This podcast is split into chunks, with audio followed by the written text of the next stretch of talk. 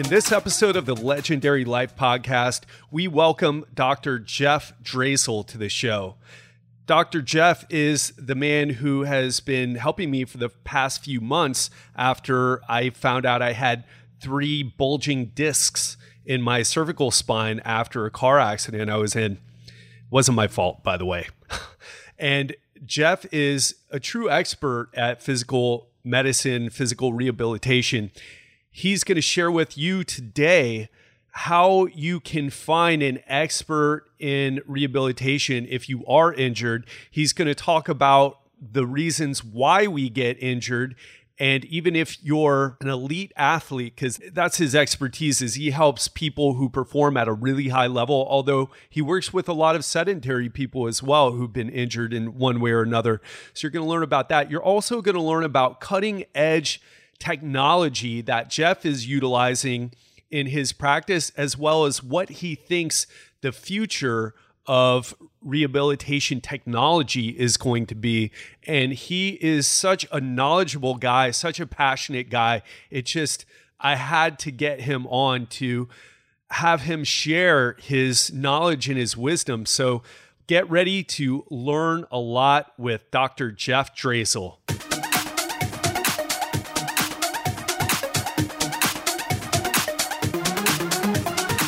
Right, welcome back to another episode of the Legendary Life Podcast. I'm your host, Ted Ryce, and today I have a very, very special guest. He's the guy who's helping me rehab my cervical disc bulges, and he's been doing an awesome job. And we got some questions after a episode that I did on how to prevent injuries and recover from injuries. Who better to come and ask about this stuff, how injuries happen, how to recover from them, what technologies or manual therapies or anything else, what you need to know about recovering from your injuries, than the person who's helping me. So, Dr. Jeff Draesel, thank you so much for being on the show today. Well, thank you for inviting me. It's a pleasure to be here, Ted. Cool. So, Jeff, before we get into all the amazing things that you're doing today with treatments, all the different technologies and, and things that you do to get people such great results. Can you talk a little bit about your experiences that led you to choose this career path where you're helping so many people with what you do? Yeah, I'd love to. It's actually kind of an interesting background because I, I, really didn't have the healthcare background initially. When I finished college, I actually graduated with a BBA, a Bachelor's in Business Administration and I was doing my own, you know, business, doing sales and marketing. And my father is actually a third generation medical doctor, and he could see that I just really wasn't as happy, you know, selling different products and whatnot. And uh, one day he, an internist, an MD, had said, you know, why don't I always had a sport background. I came from wrestling, taekwondo, and different types of uh, athletic things like so. And uh, my dad said, you know, why don't you think about going back to school and something healthcare? And I was like, well, you know what? And then uh, he's like, well, what about chiropractic? And I'm like, chiropractic? You know, my grandfather was a medical doctor, and I'm like, well, you know, grandpa always called them quacks, you know. And uh, my dad's like, well, you know, if you're not going around saying you're curing cancer and you're dealing with the skeletal system, you know, I see a good benefit in it. I remember that night specifically. So we happened to just go online and I had no idea what a chiropractor was, to be honest with you. So it must have been fate because when I went online and I typed in chiropractic, what popped up was a sport chiropractor, which I've now learned is like an extra 300 hours of continuing ed, and you can get, you know, your your diplomate in that. And I just was overwhelmed with joy looking at seeing these guys working on sports and athletes. And I said, you know what? I think I want to do that. So I had a, a bachelor's in business, which meant I had absolutely none of the pre med sciences. So I had to go back and for two years take all the pre meds and then uh, got accepted into the chiropractic school and got four years later got that uh, the doctorate and then I joined back in with my father's office where I utilized some space there and really uh, started to do what I thought I needed to do and that is learn more you know, because uh, all education, in my experience, is not the MD and the DOs. They actually get, uh, and the DPMs, they get a lot more residency and a lot of training outside of that four year doctorate. But myself, or some PTs, and some of the others that get that four year doctorate that they, uh, that they have, I noticed that a lot of the schools, you know, that it's a business, you know, so they, they give you enough to knowledge to diagnose and certain techniques, but I, I took the, uh, the liberty to really uh, spend some money pretty much and learned myofascial works like Graston and active release. I did uh, uh, manipulation under anesthesia. I ended up doing acupuncture certifications and just wanted to learn as much as I could, you know, and uh, that then brought me to meeting up with a very, very famous and very intelligent neurologist, Dr. Nicholas Sweet, who, thank God for him, him and I kind of had similar, you know, interests. And I now had a, a very intelligent man for when I didn't know the questions that I could, the answers to the questions I can direct to. And from that point, him and I have really sat down and, and developed what we feel is a really good physical medicine kind of component, not just chiropractic or PT, but a little of everything, you know, a little bit of medicine. We're doing uh, a lot of different things that are cutting edge right now, thank God. And I guess that's kind of the synopsis, really, in a nutshell, really quick version. yeah, man. Well, thank you for sharing. And I didn't know that sport chiropractors had to spend more time uh, studying and I think that shows the level of dedication that you have and and also your passion. And thank you for sharing that story about the BA and feeling like you weren't home with that degree and, and what it meant for you like job wise because I know I've talked to many of the listeners and they feel that way or and some of them are not sure what they want to do. So it's always okay to just do something and then change direction. So really cool man. Yeah i and, can remember i had that business degree and i was the first job i had i was working for $10 an hour. And i was like oh, oh. I got to figure something out here. I can't survive on this. You know, if I wasn't living with my folks, I would have been homeless. Wow. Just curious though. Okay, so it was the money thing that drove you and also the lack of passion. But... It was both. You know, it really is. Because, I mean, let's be honest, everybody, we need money to survive. If you're only making a few dollars here and there, you really can't look for future growth and not only helping yourself, but your future family. So I knew I needed to change something up, and I really didn't have the passion in selling what I was selling. So I figured, you know what? If I'm going to sell something, I might as well sell health. I like health. Oh, yeah, I love it. And you do such an awesome job over there. And I'll tell you, I don't know if I shared this story with you or not, but I talked to Dr. Sweet when I first did my consultation. And he said, Oh, yeah, well, you know, I work with this guy. He's a chiropractor. And he's aware, obviously, like you are, and, and most people, there's a certain stigma with chiropractors. Some people swear by them, and then other people are like, you know, oh, they're just quacks, like like uh, what your grandfather like my grandfather. said. yeah. And what he said was really interesting. He's like, listen, but this guy is just as good as any physical therapist and I find that he's better with people than some of the physical therapists that I've worked with. And I thought that was a, a great compliment and also very true. Oh my God! Well, I got to thank Nick for his nice words. I mean, it's it's been a privilege really learning from him. So I, I like that. It's nice to know he respects me too. Yeah, well, it also it also like illustrates the fact that you can be technically very good. Like I'm sure the PTs, I didn't never met those guys. I've only met you, who he had working for him before, I guess many years ago. But, you know, it's not just all the technique stuff, right? The technical stuff. It's like if you're not a likable person, if you're not good at communicating, then probably going to have a hard time in business, no? Yeah, exactly. That's kind of like I remember us talking a little bit about intent, you know, and I really believe in that. I think that a lot of the healing is in the intent. And I think you could probably see when I'm working on somebody how I'm really trying to you know, quiet the mind and, and almost kind of, it sounds a little holistic, but almost kind of feel, you know, and feel for where I feel that they, they really need the, the myofascial work or where they need to get stretched or if there is some sort of mobilization. And besides that, and also communicate with them. You know, I, I, Dr. Sweet has this saying that's on all our paperworks that I love. The secret in caring for the patient is in caring for the patient. You know, and that's so amazing because, you know, I come from a real big medical background, and as you know, my dad's a third generation MD, and it's amazing how frustrated he is with the healthcare system and with medicine in general. And he's unfortunately not in good health. So I get to see firsthand how it doesn't matter if you've been in a hospital, you know, for 35 years, you know, helping them make money, sending patients you're still a number to them, you know, wow. and you still end up with just the same problems as every other patient in a hospital setting that's not getting the, the proper attention that they need because it's sad, but it used to be where doctors got reimbursed more to, to go to the hospital. So there was more managed care by your primary and by the, the, the doctors that actually knew you. And, you know, like anything, things are driven by money a lot, and it just doesn't make financial sense for a lot of these doctors to go in to the hospital setting and do rounds. Like I grew up and I'm a fisherman and I used to have to go run and do rounds with my dad so he could see all the patients he had in the hospital before we can go out on the ocean. So I remember always going, all right, let's go, let's go, let's rush. And my dad would always take his time, and I'd be so frustrated because I'm like, I want to get on the water. But you don't see that these days because there's not a, a, financial incentive to really get to the hospital. So they're left with hospitalists or they're left with the uh, the intern, the residents in training. So it's kind of, and I never knew this until I've been seeing it with my dad's health and the frustration of how poor the medicine has been on his managed care. So it's frustrating for me too as a as a healthcare provider. I don't know as much as them, but I know enough to know, oh, they're not doing it the right way. You know.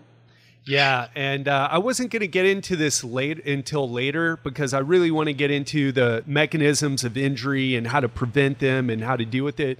But since we're already talking about it, I mean, you and I, well, I was in your your clinic the other day, and there was a guy in there. Obviously, we can't name names, client, patient, mm-hmm. doctor. I don't want to you know violate any laws or, or anything like that but he was talking about a situation the guy was talking about a situation where he was sort of misdiagnosed, and it seemed like the doctor was trying to do something to get some money. And man, that happens. I worked for a plastic surgeon for a while who did like, uh, or I worked for this guy who did anti aging medicine, just uh, handling some of the stuff for his clients. And uh, he was telling me about some guy or some woman, actually, elderly woman who got referred to him.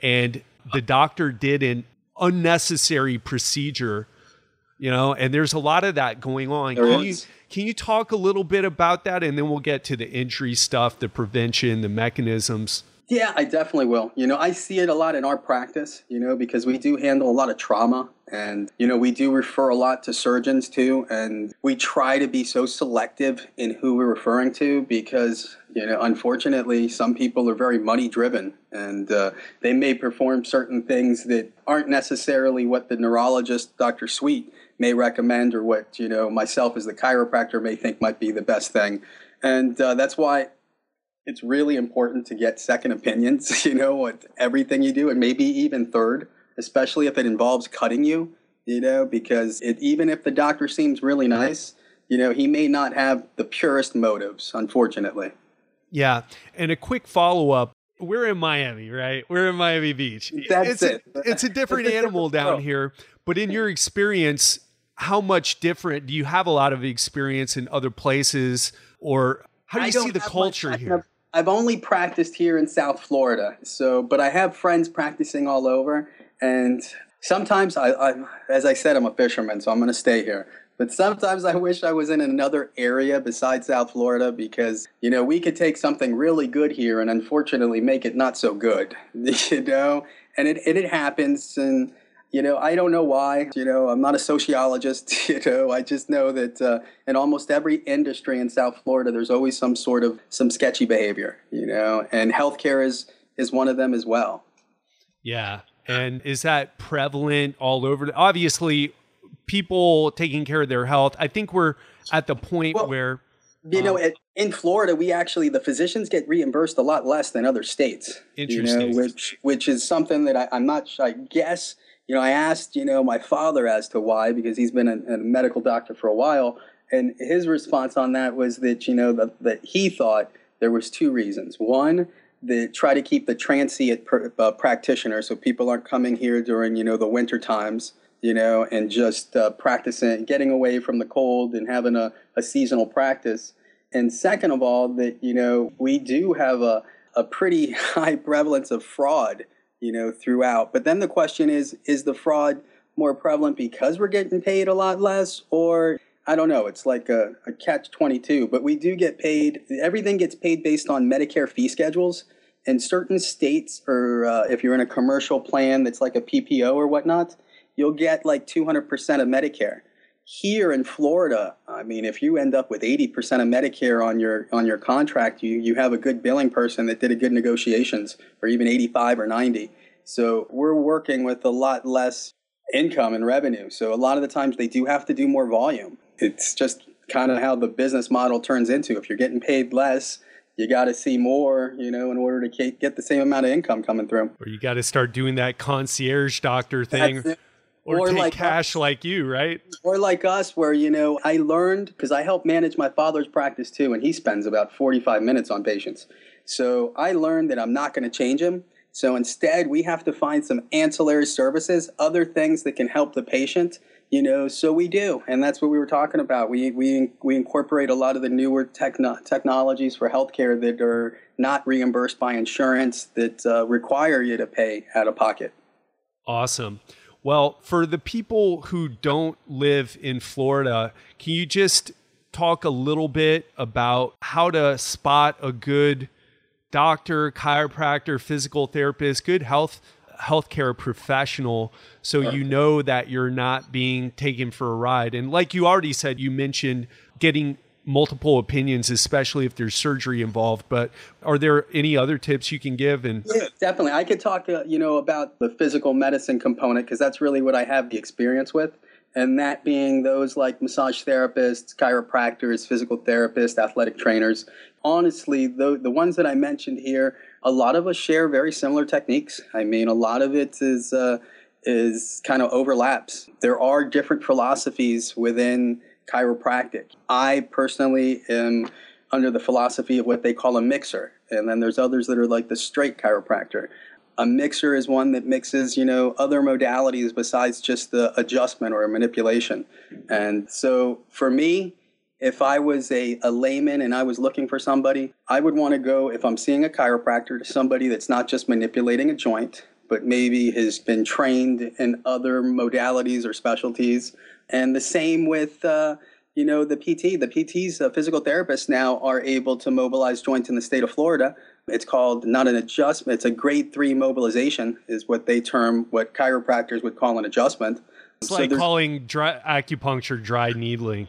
Very similar, very similar. It is because you know that that's similar as well. The dry needling component is very similar to acupuncture. And in, in acupuncture, when you are treating the local pain area, it's called surround the dragon, like where they put the needles around the, the tender trigger point or the tender spot.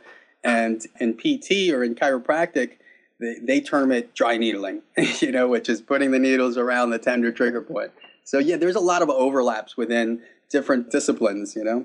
All right, cool. Well, I kind of interrupted you there. So look for someone who goes above and beyond just their schooling and make sure.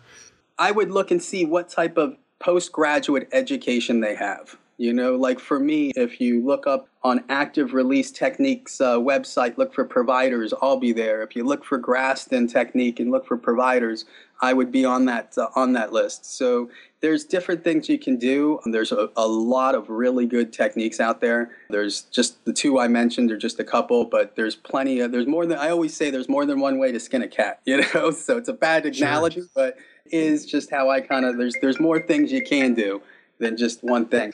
But I would look always and see, you know, and and if they just say like right now I'm hiring other doctors and like my first question is is what other postgraduate education have you had?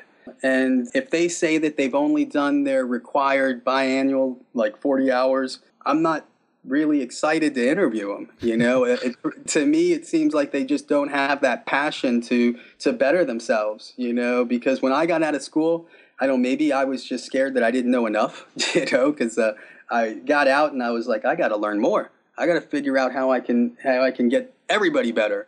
And it did cost money. So that question I asked that particular individual is: Is it because of financial reasons that you didn't do the rest of the postgraduate edu- like courses? And I guess he understood where I was going, so he said yes. But uh, it was a phone conversation, so I couldn't read his body language. So I don't know if that was true. so but uh, that would be one thing I would look at and see has this person really tried to further their knowledge. You know, you know, in medicine and in DOs and in and in DPMs and in dental, there's a lot of residencies and there's a fellowships and there's a lot more learning that goes on besides the four years that they have of medical school or osteopathic school or podiatric school. And my philosophy as a chiropractor is we don't have that privilege to get into those specific programs, but we do have the privilege to find the type of techniques that we want to learn. And unfortunately, you know, money's the motivating factor. Pay to learn more. Yeah, well, thanks. And so important. And just to add in a little bit of my personal experience, it's maybe a hundred, maybe a thousand times easier to become certified as a personal trainer. And you really have to invest in your education if you want to be taken seriously, get people results, and give your clients the best service and, and, best techniques and methods available. So that's such an important lesson for anyone. Uh, really be a master of whatever it is that you do. If money's stopping you from investing it, then wow, you need to figure that out because it mm-hmm. hasn't stopped you, Jeff, and it certainly no. hasn't stopped me. Well, we got you figure it out when you really want to do it, you know? Oh, that's so true. Yeah. If you really want it, you'll find a way. If you really don't, you'll find an excuse, is uh, what I think uh, Jim Rohn said. Well, listen, I feel like we fed people the vegetables. So let's get to the meat. Let's talk about injuries because I think it's a huge disconnect for people who exercise why they can go and push their muscles and their muscles are getting stronger, their muscles are feeling good. And then one of these connective tissue structures like a labrum in your shoulder or rotator cuff tendon or a meniscus in the knee, some type of uh, passive structure gets busted. So you are a sports chiropractor. You also have done CrossFit, wrestling, Taekwondo so you, and and I know you had a bad back injury. Talk a little bit about why people get injured, why there's that disconnect between hey, I'm a badass lifting a lot of weight or performing well in my sport and oh, how come I got injured? Can you talk a little bit about that? Yeah, for sure. And I can actually talk a little bit about that as well on my own uh, experience. I guess I'm a typical better doctor, you know, do as I say, not as I do type of thing. Because I am guilty of, you know, pushing myself so far and not doing the proper post or pre workout training, you know? And what I mean by that is as they say you're you're a crossfitter or say you uh, you know you're a weightlifter, we have a tendency to overdevelop certain muscles. You know what I mean? And there's two particular types of uh, you know, there's a syndromes that are very common in athletes and also in just people that are very uh, workers or students. It's an one's an upper cross syndrome and the other would be a lower cross syndrome. And basically, what this is, it's an imbalance between the the muscles in the front of your body and, and the muscles in the back.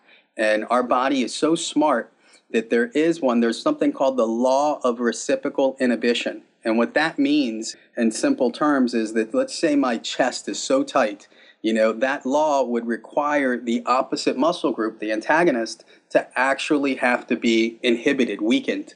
So what happens with a lot of people that are really developing their pecs and developing their upper body is you'll see them with those rounded shoulders. You know, and you've probably seen it. You've seen it as you know in your profession.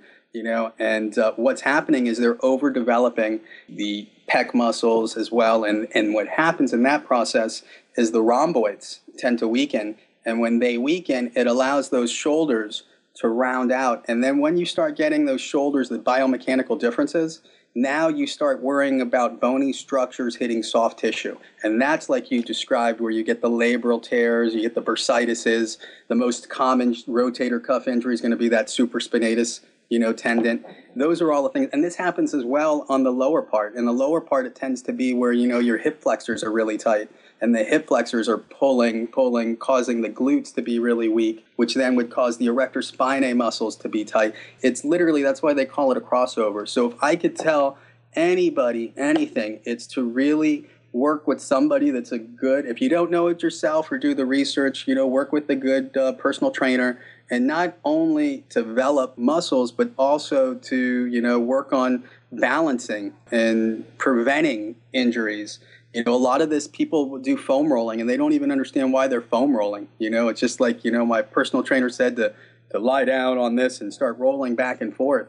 And I think it's important to know why you're doing things. You know, that is literally about the fascial system. And the fascia is, is literally, it's, it's, I kind of think about it like if you've ever seen a, a fish get cleaned and they have that little white matrix that's called a sinew for fish. We have it is when I was in anatomy, it was the wildest thing. When you start cutting away the skin, you get past the fat, and then right when you get to that muscle, there's this white matrix. That's the fascia. Okay, and then there's there's superficial fascia, and then there's deep fascia, and then that deep fascia is all the way on the bottom, right next to where they have the hyaluronic acid. And there's different techniques that work on both the deep and the superficial. Foam rolling tends to do a little bit more of the superficial, but you do get some deep depending upon how you're positioning your body. The reason why foam rolling is really good for you is it's breaking up the myofascial restrictions. And what I mean by that is whenever our body has repetitive movements or we have pain or we have inflammation, our body's so intelligent that it'll bring down, it'll lay out more collagen, more fibrotic tissue. And if it happens to start to restrict the movement between the muscle and the fascia, similar things happen to like when you have those crossover, when you have the upper cross syndromes. It literally tightens a muscle, and when a, a muscle tightens and shortens, the opposite has to do what we just were mentioned because of that law of reciprocal inhibition, and then you end up with more biomechanical problems. So it's really important to, to not only work on strength and developing cardiovascular and fitness, but to really look at your, your body as a, kind of a, as a huge a computer, you know, operating everything. And, and the one big component is the connective tissue, which I believe fascia. So if you, in my practice, most of my techniques are myofascial related, you know, because in, I think that a lot of the problems we get is because of fascial restrictions, especially in, in athletes, you know, because here's the guys that are always having repetitive movements. They're always getting some sort of pain and inflammation. So we know that it's very important to work on the fascia because, as we just understood, we're going to have more fibrotic tissue laid out there. Yeah, and you even showed on, you got Manny in there, who's your physician's assistant, and you were able to show me an ultrasound of not only my bursitis, but you said you were able to see like this fibrotic, tissue. Yeah, you remember when we looked at it? You could see it. It was like the uh, the white within the striations of the muscle. So you could literally on that ultrasound see the striations, and then in between those striations, all of a sudden in certain areas there was that white hypertent, like the the hyper, I guess, tensor, whatever you want to call it, but it was very very visible. Yeah, and uh, I posted that picture you took of uh, on Facebook, and a few people asked me whether I was having a boy or girl. So yeah, that's pretty funny.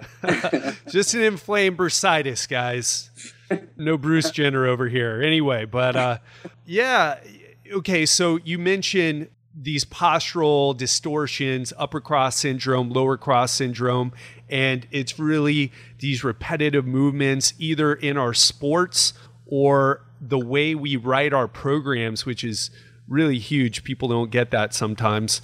All they think is, I want my chest bigger to look good in the club for the chicks. Uh, but yeah, so the the muscle and the fascia start tightening up, changing the mechanics of joints and causing unusual or stresses to the joints that they're not really designed to handle and then you start getting problems. Exactly. So, other than making sure you're doing some myofascial work and you're doing it right with either a person like yourself or on your own with a foam roller, lacrosse ball, etc., mm-hmm. and making sure you're working the right areas for yourself. What else can we do workout wise? Or any other method that, that you think is important to make sure we're not causing these problems? Well, I guess the first thing is, you know, the hardest thing for me, and that's why whenever I'm injured, I don't work out, is checking the ego at the door, so to speak, you know. And uh, when you're injured or when you're feeling like something's not exactly 100%, not to go at 100%, you know, and to slow down. That's one big factor. The other thing is, you know, sleep. We don't realize it, but we really do need sleep. Sleep is where, where our body is actually healing and growing and doing everything, as well as nutrition. So it's really good to if you're really a high level competitive athlete to consult with either a nutritionist or somebody that you know uh, has certain training or a personal trainer that's got some certifications in nutrition or whoever it may be. But nutrition is a very big component because certain things we're eating can be inflammatory too. And those inflammatory foods can be causing a lot of problems as well. Can you talk a little bit more about that? I realize you're a chiropractor, although there are a lot of chiropractors that talk about nutrition, but can you talk about maybe your view on nutrition and also some supplements that well, well, just your opinion on supplements. Yeah, definitely. Sure. You know, I can a little. It's not. It's just like you mentioned. There's a lot of different in chiropractic. There's a lot of different philosophies, and a lot of people like to centralize or go in one direction. I know a little bit about nutrition. It's not my main forte. You know, I'd like to do more sports work and myofascial, and then incorporating medical stuff like PRP and things like that. But nutrition itself, I know there's a lot of crash. I've never been under the impression to tell people to do a diet. I've always, in my practice, when somebody starts to ask about what they should eat, I keep it so simple. And what I usually tell them is if God didn't make it, don't eat it. And that component they ask, what does that mean? you know? And then I say, well, think about this. Was pizza made by God? you know, was a, was bread, you know, all these things you got to ask yourself, is there processed foods? How was it made? What's the ingredients? And the other thing is when I tell them to go shopping, it's you know to stay on the perimeter of the supermarket because if you've ever noticed that's all the stuff that god's made you know it's all the meats it's all the vegetables you know and as soon as you start going up and down aisles, you start getting into the packaged foods. So, in one part, just talking about nutrition and what you're eating, I would suggest just that. I mean, there's a lot of different diets out there the paleo, the zone, South Beach. You know, I myself had tried doing the zone. It's hard to follow the blocks. I got really skinny. I tried the paleo. I, I, it was good. I got really skinny. You know me, Ted. I can't get too skinnier. you know, yeah, so man. I, I decided that for me, I just have to eat healthy and clean and actually bring in some extra carbs because I have a real high metabolism. So I think sometimes some of these uh, diets that they've designed, they're great. But if you're already in good shape or you're already a pretty elite athlete, you kind of have to add other things or you're really going to either exhaust yourself or you're just not going to have that the energy or the or the mass that you need. As far as different nutritions, I'm just now getting into what I want to start doing with the help of the medical doctors in our facility is doing some IV nutrition, you know, where we basically had back in the old days they used to call it the banana bag where you literally have all these vitamins infused into you for uh, hangovers or or whatnot. But nowadays, it's gotten very uh, scientific and hopefully in the next uh, month or two we'll start incorporating that and what there's different types of formulas that they can mix together to increase your immune system to uh, basically help with different conditions it's a pretty amazing maybe next time after i see the uh, physicians that i've hired and we, i learn a little bit from them i'll have a little bit more knowledge to share to you guys as well Cool. And I'd love to experiment with that just to oh, see as soon as we're doing it, Ted, I'm going to put you on there. We're going to shoot we're gonna, me up. We're gonna, we're gonna have to take a picture of you with a lead going through you there too, with the bag pumping vitamins in you. Yeah, I'm up for it. I'm down, man. I've put worse things in my body, that's for sure. After 17 years on, you know, in South Beach, I've definitely put worse things in my body. you and me both. I grew up in Miami, so. oh yeah, that's right. Yep. Yeah. Well, cool. And you're talking about all this stuff that all these new techniques and that's one thing you're really good with. And someone was asking me before they had a L5 S1 herniation that's causing them a lot of trouble. And uh, he was asking me what is working for me.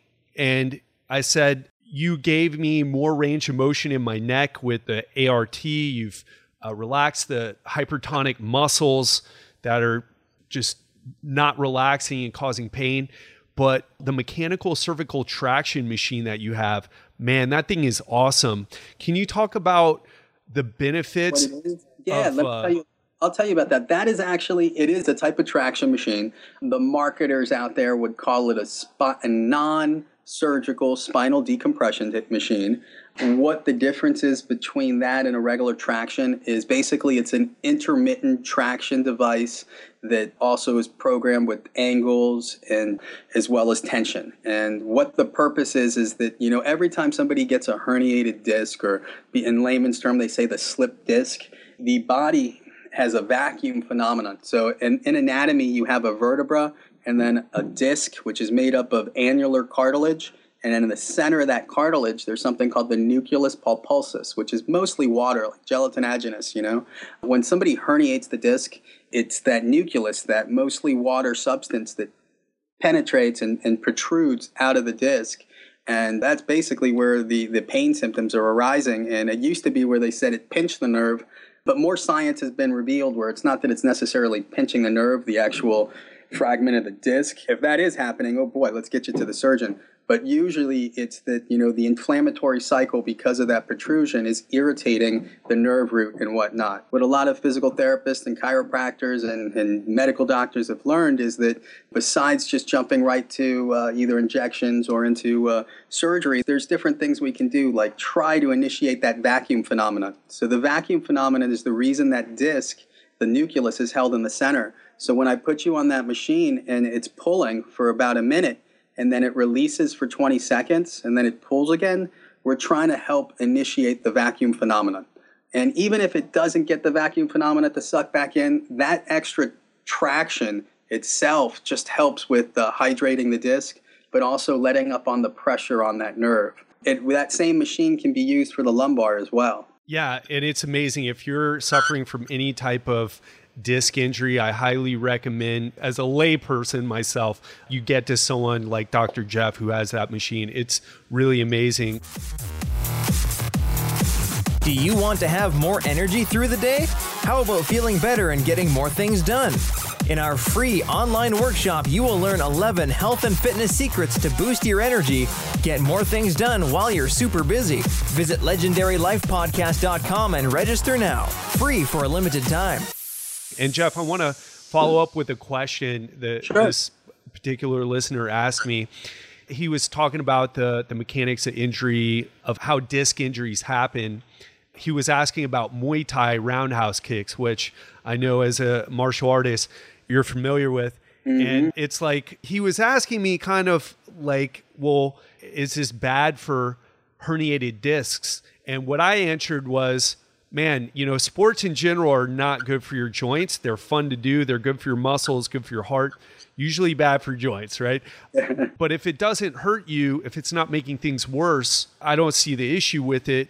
What do you have to say about that? And also just keeping your body so that you can go off and do Muay Thai or play basket, a pickup game of basketball without getting injured? Well, you know, most of the time what happens is if, if we look at the anatomy of the disc, remember I mentioned there's the annular fibers, which is that cartilage that's surrounding the actual nucleus. They're actually cross linked.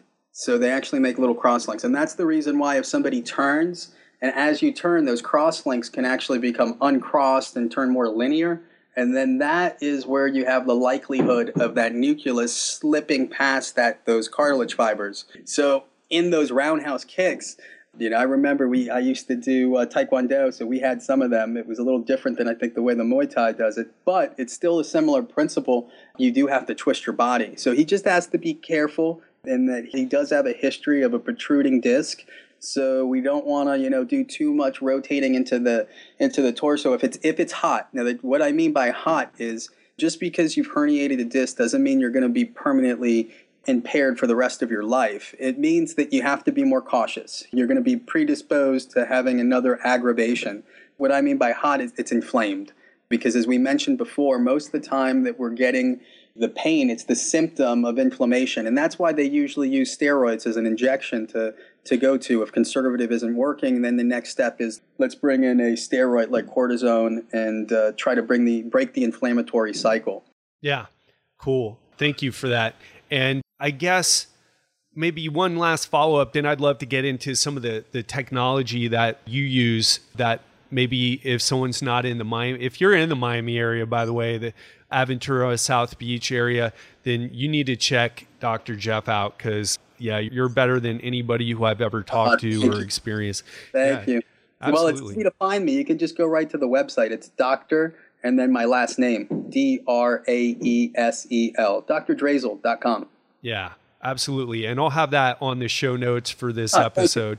Of course, of course, man. You know, if I can help you out in any way for sharing your knowledge and your time today, I, would be more than oh. happy to do it, especially since they would get better results than probably who they're currently working with, especially. But one other thing the guy was saying, he got rid of the pain, the radiculopathy was going away, but then he as he was going back and doing powerlifting moves, bench presses, deadlifts, and squats, he was getting inflamed. And can you talk a little bit about coming back to exercise and training hard after an injury? Definitely. It also depends how long they were out, obviously. If the injury took them out for, for more than a month, then we all know that, you know, after two weeks or so, we, if we're not doing the our sport, we're already starting to, you know, atrophy just a little bit, you know. So if it's been going on and you haven't been able to to do your sport of choice because of pain and it's over months, then essentially you really have to kind of kind of get a piece of humble pie and and start first by uh, rehabbing and going light and I would probably even suggest doing a lot of people like to do 80% of their max few reps. I usually tell people listen, go with 40% of your max to try it out once you're coming back in, you know, and they're like, "Oh, that's too light." And I'm like, "You want to go low. Go low, see how you feel. If anything feels abnormal, stop because it's your body and I know everybody, trust me, I do a lot of sports things, and the hardest thing is to get somebody to stop doing what they're doing. I actually kind of gave up on the elite athletes, you know? I could tell them whatever, but they're going to do what they're going to do. So for those particular type, I try to educate them on what to look for when they're doing it. And that is if anything's sharp, like this particular uh, gentleman already knows he had a radiculopathy, and a radiculopathy and, is basically where the nerve is inflamed and it's following its path either down the leg or down the arm. And uh, if you've ever had it, you know of what it is. And you don't want to have herniated disc and re-injure those nerves and get that radiculopathy. So if somebody's got a history of a, a herniation or whatnot and they feel sharp pain, I tell them if you're feeling sharp pain during a movement, stop the movement, relax, and don't do it for the rest of the day and come back to it maybe another day. Awesome.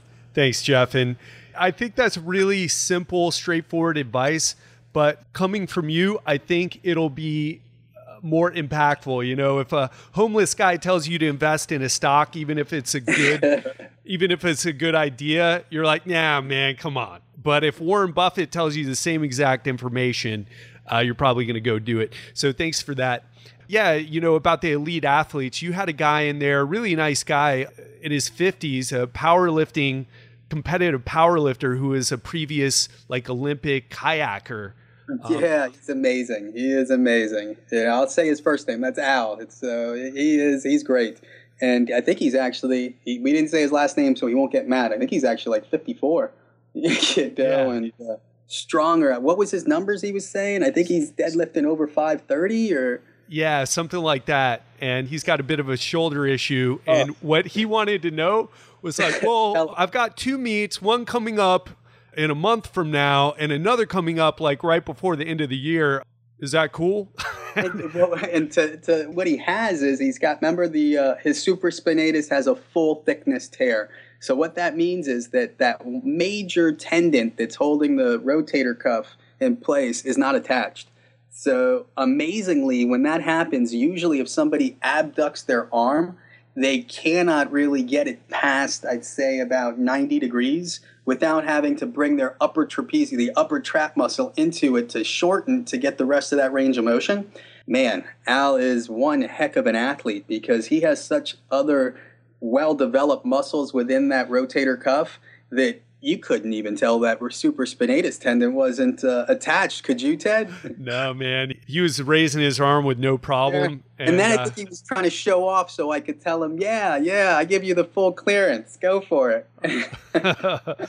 well, yeah, I think it's important to note, like you mentioned, the elite athletes, uh, which he definitely is. I mean, the guy's been in the Olympics and now he's a record holder and defending a powerlifting record yeah, they're going to do what they're going to do, but they're also going to pay for that long term, no? Uh, you know, he's a good friend of mine, and I've already explained to him, you know, what's happening. And since he is a good friend of mine, I've already had our doctors he's already had stem cell injections put it that way you know he knows that he's he we've had to do a stem cell he tore probably one of the uh, tendons in the uh, the adductors and we went in with ultrasound guidance and, and put it in there and he's been doing great we've done so much prp injections into him i mean i'm surprised he's not one big platelet he is getting proper care. But as you mentioned, look, if he didn't have the resources to this, I mean, everything we just mentioned is talking about rejuvenated therapy. It's all about basically taking a, a stem cell or a, a blank canvas and, and replicating the damaged tissue. So he's already been having to do this in our office because of the amount of stress he's putting on his body. But for all those elite athletes out there, you know, you guys know, you know the repercussions, but it's it's it's a high. I know I was one. I did it myself. I was doing CrossFit and and uh, wrestling, and uh, I definitely, as I said, I, I hurt myself because I was not doing what I tell patients. I wasn't properly you know, doing the, the stretching and the mobilization and everything. And then I get back into my daily routine and I'm working on patients all day. Yeah, I've had to change my routine as well uh, as far as doing jujitsu competitions, and it just becomes a thing, an issue of priority. Is your priority to fulfill your addiction to your sport that is not paying your bills? Or is it to do what pays the bills and, and fulfills you in a different way? And I'm addicted to my business now, which seems like you are as well. Yes, um, exactly. But in trying to get a black belt in business instead of jujitsu at the moment. Yeah, I, thank you for saying that because you've had so much experience working with these guys, and I think it's really important to hear stories like that so we can all make better decisions and understand the repercussions of those decisions. Well, Jeff, I want to get into again, you're this guy who's on the cutting edge. You were talking about PRP injections before we hopped on. You were talking about shooting some stuff in my head to make the the hair grow back. You're just like on the cutting edge of uh, these technologies. Can you talk about what the, we're doing? Yeah, well, yeah. just the importance of those types of technologies, which ones are great, and sure, how you're using them effectively yeah. in your practice. Yeah, no problem. I mean, right now, everybody knows what stem cells are and the controversy to them. And it was not really available to the public until fairly recent, and the price was really high until fairly recent. And you know, now it's it's gotten to where it's somewhat affordable to have either stem cells that are coming from uh, donated placenta or the amniotic tissue of the placenta, or coming from yourself where they do like mini liposuction into the fat or they go into the bone, into the marrow and, and get the stem cells, or they're using uh, your own platelet rich plasma where they, they take your blood, spin it really, and then put it back into an area that's either damaged from chronic chronic pain like uh, a shoulder, a knee, any type of musculoskeletal. But they're actually using this PRP. It's getting really amazing. What I mean by PRP is platelet rich plasma. And when you have that platelet rich plasma, those platelets behave like growth factors, basically stem cells, and they can actually attach to a damaged tissue and kind of replicate it to, to rejuvenate it. One thing that we were mentioning, because, you know, with all the stress that I go through and helping people and, and running a business, I think I'm starting to lose a little bit more hair. So, jokingly, Next time we're there, we need to have Manny, my PA, give us some PRP injections into our scalp because uh, the idea is that it'll help revive the, the follicle of the hair, which which usually ends up, you know, being dormant when, or so to speak, dead when you start losing your hair. That's just one component to the PRP. I'm I'm really big on trying to to learn what's the best things out there. Like in my office, you've seen it. We have like a whole body cryotherapy machine. Oh yeah. I use I use basically the whole body cryotherapy machine, and then afterwards I put them on the whole body vibratory plate, that power plate, and the the actual therapy with that whole body cryotherapy. It's not when you're actually in the machine freezing your butt off, you know. It's uh, when you come out. So how this works, and there's not too many of them out there right now because they're real expensive, but the cost is coming down, so we may see more people buying the machinery. But you get really cold really fast two and a half minutes to three minutes. I just increased it now. I was at two and a half but now i increased it to three minutes for the therapy. You're going to get down all the way into about negative 140 celsius which is in the negative 200 and something fahrenheit.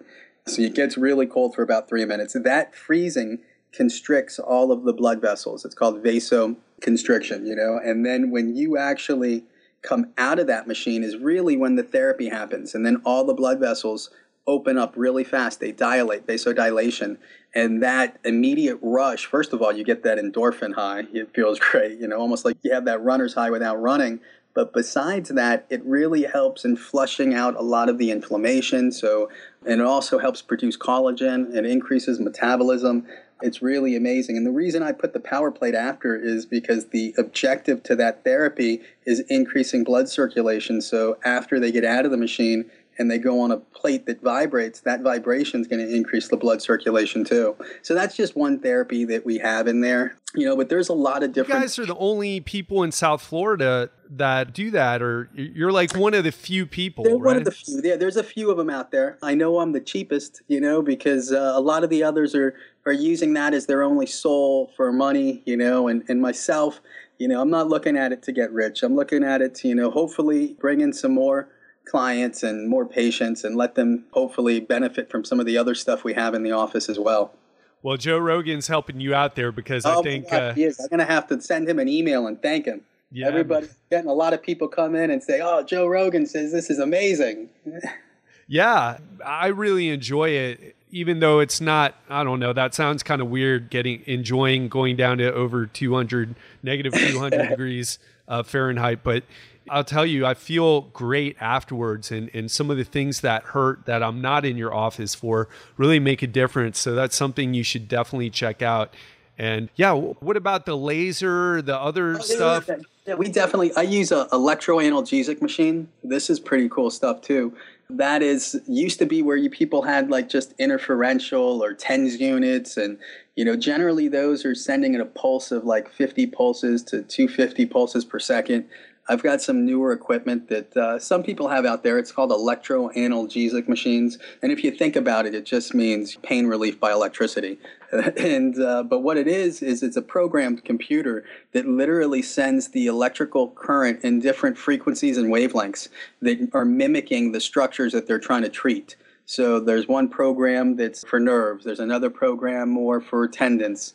You know, there's another one for the discs, more of a arthritic and it's just uh, pretty cool. Right now, we're very fortunate with technology advancing like it is that there are so many different types of physical medicine things out there for us to to really take advantage of. You know, I also use a, a class four laser, and why I say class four is there's different classifications to uh, to cold lasers. And when I mine is a, a, cold laser, but if you've ever had a class four laser, it's not too cold. You yeah. know, but it's actually the four is right before surgical. So it can burn. So you have to have somebody that knows what they're doing to operate it. But the, the, the idea behind that is biostimulation, though. It's not the heat. It's actually that uh, that laser is supposed to go down to a cellular level, which, if you've used it, you can tell it's going deep. And it, it hits, I remember the terms, you know, mitochondria. You know, it's going down to the mitochondria within the cells where they actually produce adenotriphosphate, that ATP, and it's trying to get the cells to release more ATP so that you know your body can heal faster. Because literally, uh, that's their energy within the cells is, is the ATP. Yeah, thanks for explaining that. You know, it's funny I, I forget who asked me, but I was interviewing a guest about it was some health topic. I can't remember which one, and he's like, "Well, I'm sure you've talked about mitochondria on your podcast before." I'm like I don't. I'm not really. it's just like it just seems kind of random, but you know, this is like a combination of health, personal development. But yeah, you explained it well, man. Very cool. And Jeff, I think not only is that awesome that you're doing all this stuff and on the cutting edge, but you have just given everyone listening a standard to use when they're talking to someone who might be doing their health care, their physical rehabilitation. And Jeff is a, the type of guy who you want on your side. Make sure you're not settling for someone who's maybe just looking to get paid or or who just isn't really passionate about what they do. And because your passion for helping people, your passion for knowledge and your passion for thinking outside the box and looking to other technologies to add into what you already do so effectively is just you're awesome is is that's a long way of saying you're awesome, Jeff. Oh, thank you, Ted. I appreciate it, man. Thank you. I try. Just like you said, I I, I enjoy watching somebody get better. It's, it's nice to see when you come into the office and they if you've ever been really hurt you know, sometimes you kind of feel hopeless, you know, like there's no solution. And unfortunately, in the medical world, usually it's it's unfortunate, but the, the tools that they have is either pharmacology or surgical. And there's definitely different things. And the MDs or DOs are learning this right away that there's a lot more physical medicine that's out there, and they're incorporating it too, which is really good. Yeah, you said something about that, that it's really becoming hotter, more trendy, or, you know, on trend or whatever and it's easy to see why it's less expensive and you don't have to take some weird pill or, or get cut open well jeff th- man thank you so much for spending your time today and just giving us a clinic on uh, just understanding injuries and also the health care and how we can take better care of ourselves so really appreciate that i know everybody learned a lot if anybody wants to find out more about you what you do can you give that website one more time yeah, sure. It's really simple. It's Dr. Draesel, and it's just D R and then D R A E S E L, no periods. DrDraesel.com. Awesome. So go check him out. And if you're in the Miami area, you definitely want to check out Jeff's clinic if you want to improve your recovery or if you want to rehabilitate an injury. I literally cannot think of a better place to tell you to go. So, Jeff, Thanks so much, man. Anytime. All right. I'll see you soon, buddy. Take care. Have a good one now.